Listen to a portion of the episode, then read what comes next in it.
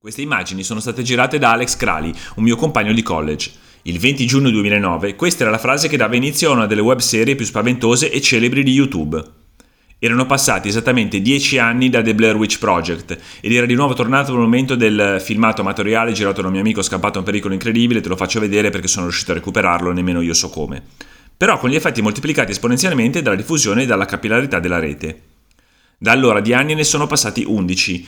Non era ancora l'epoca di influencer e youtuber delle serie ad alto budget prodotte sotto l'etichetta YouTube Originals, ma Marble Hornets ottenne un grandissimo successo. Alcune puntate hanno avuto addirittura 5-6 milioni di visualizzazioni. Il canale che tuttora le ospita, si chiama proprio Marble Hornets, ha oltre 100 milioni di views, oltre mezzo milione di iscritti, numeri notevoli oggi e incredibili per quella che era in qualche modo la preistoria di internet e dello streaming. La storia di Calabroni di Marmo, questa è la traduzione italiana del titolo, sviluppata in 133 episodi di durata variabile da pochi secondi a una quindicina di minuti ciascuno, pubblicati online per 5 anni esatti sino al 20 giugno 2014, racconta appunto di una serie di filmati realizzati da Alex per un progetto studentesco, da lui poi abbandonato in fretta e furia e ceduti all'amico Jay Merrick con la promessa che non me ne parlerai mai più.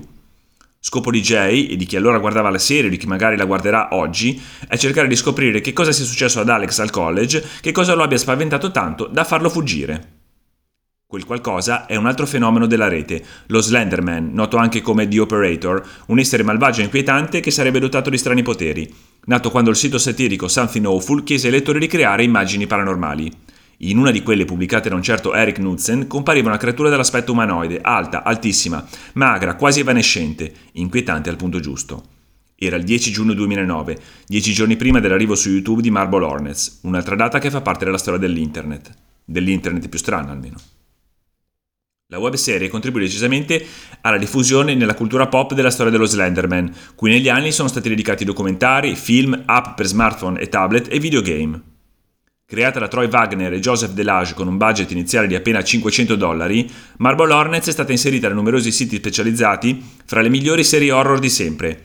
Ha avuto l'approvazione del noto critico americano Roger Ebert, il primo nel suo campo a ricevere il Pulitzer. Nel 2014 ha anche raccolto oltre 75 mila dollari su Kickstarter per la pubblicazione di un cofanetto di DVD con materiale inedito. Dopo essere entrata nella storia di Internet, Marble Hornets è tuttora visibile integralmente su YouTube ha dato vita un sito e alcuni spin-off l'anno scorso il suo creatore ha annunciato su Facebook l'intenzione di continuare la storia in un fumetto di prossima pubblicazione.